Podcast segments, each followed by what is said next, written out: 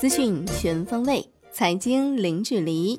各位听众，早上好！今天是二零二零年九月十四号，星期一。欢迎收听由问的资讯制作播出的陆家嘴财经早餐。热点聚焦：国务院发布关于实施金融控股公司准入管理的决定，十一月一号起施行。根据办法，控股或实际控制的金融机构中，包含商业银行的。金融机构总资产不少于五千亿元，申请设立金融控股公司，实缴注册资本额不低于五十亿元，且不低于所直接控股金融机构注册资本总和的百分之五十。央行发布《金融控股公司监督管理试行办法》，已具备设立情形且拟申请设立金融控股公司的机构，应在办法正式实施后的十二个月内提出设立申请。经批准后设立金融控股公司。最高法、最高检发布《关于办理侵犯知识产权刑事案件具体应用法律若干问题的解释》第三版，侵犯知识产权罪入罪门槛数额降至三十万，将自九月十四号起施行。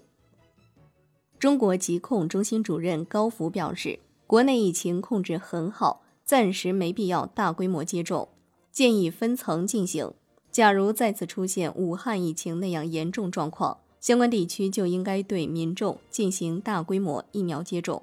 创业板首批 ST 股来袭，天龙光电、东方网力、乐凯新材九月十四号停牌一天，十五号复牌后将被实施其他风险警示，股票日涨跌幅限制仍为百分之二十。目前创业板中连续两年亏损的上市公司共有三十一家。有十四家公司上半年仍处于亏损状态，其中就包括天山生物。宏观方面，国家卫健委通报，九月十二号，三十一个省、自治区、直辖市和新疆生产建设兵团新增新冠肺炎确诊病例十例，均为境外输入。上海三例，浙江两例，天津一例，河南一例，广东一例，广西一例，陕西一例。新增无症状感染者七十例，均为境外输入。张文宏指出，世界各国疫情控制较好的地区，病死率均已明显下降。疫苗问世后，可以大幅降低经济欠发达国家与地区因疫情引起的医疗挤兑，全球因新冠病毒感染的病死率将降至百分之一以下。此时，世界将会逐渐全面开放。本周，央行公开市场将有六千二百亿元逆回购到期，其中周一到周五。分别到期一千亿元、一千七百亿元、一千两百亿元、一千四百亿元、九百亿元。周四另有两千亿元 MLF 到期，周五有五百亿元国库现金定存到期。海南自由贸易港建设项目第三批集中开工活动在全省各地同步举行。本次集中开工项目共一百五十一个，总投资四百零三亿元。今年计划投资八十亿元，项目涵盖产业发展、无网基础设施、公共服务等领域。来关注国内股市，券商中国的消息。据悉，深交所近期启动创业板注册制试点后的首轮现场督导工作，将在本周派人前往券商现场。中证报报道，部分基金经理开始调仓换股，为下一阶段投资筹谋。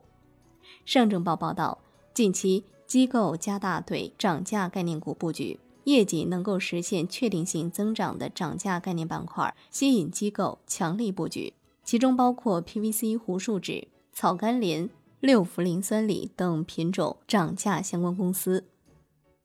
万德数据显示，九月七号至十一号，A 股 ETF 份额增加六十七点五九亿份，以区间成交均价估算。资金净流入约一百零五点三四亿元，龙头券商 ETF 份额再创新高。金融方面，中国基金报报道，科创板五零 ETF 产品发行箭在弦上。多位业内人士透露，首批获准发行的四只科创五零 ETF 预计在九月十五号发布招募说明书、基金份额发售公告以及基金合同等法律文件，并于九月二十二号启动发行。中国基金报报道，本周将有十五只新基金进入发行，再加上还在售的基金，仍是百只基金以上的发行大潮。产业方面，最高法首次专门针对电子商务领域知识产权保护问题发布指导意见，涵盖基本原则、一般规定、电子商务平台的知识产权保护规则与治理措施、电子商务平台经营者的法律责任等内容。中国安防半导体产业联盟成立大会在深圳举行，会上对天津飞腾、龙芯中科、长江存储、太极半导体。紫光国芯、江波龙电子、嘉禾静微、德意威、国科微等第一届成员进行授牌。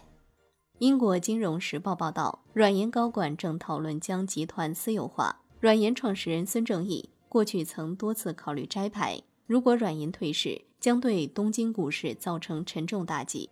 在日经二二五指数当中，软银的权重排名第二。最后来关注债券方面。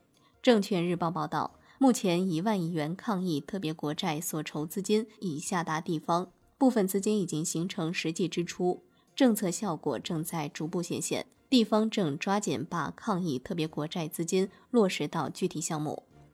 好的，以上就是今天陆家嘴财经早餐的精华内容，感谢您收听。更多专业资讯，欢迎打开万的股票 APP，也欢迎您的关注转发。我是夏天，下期再见喽。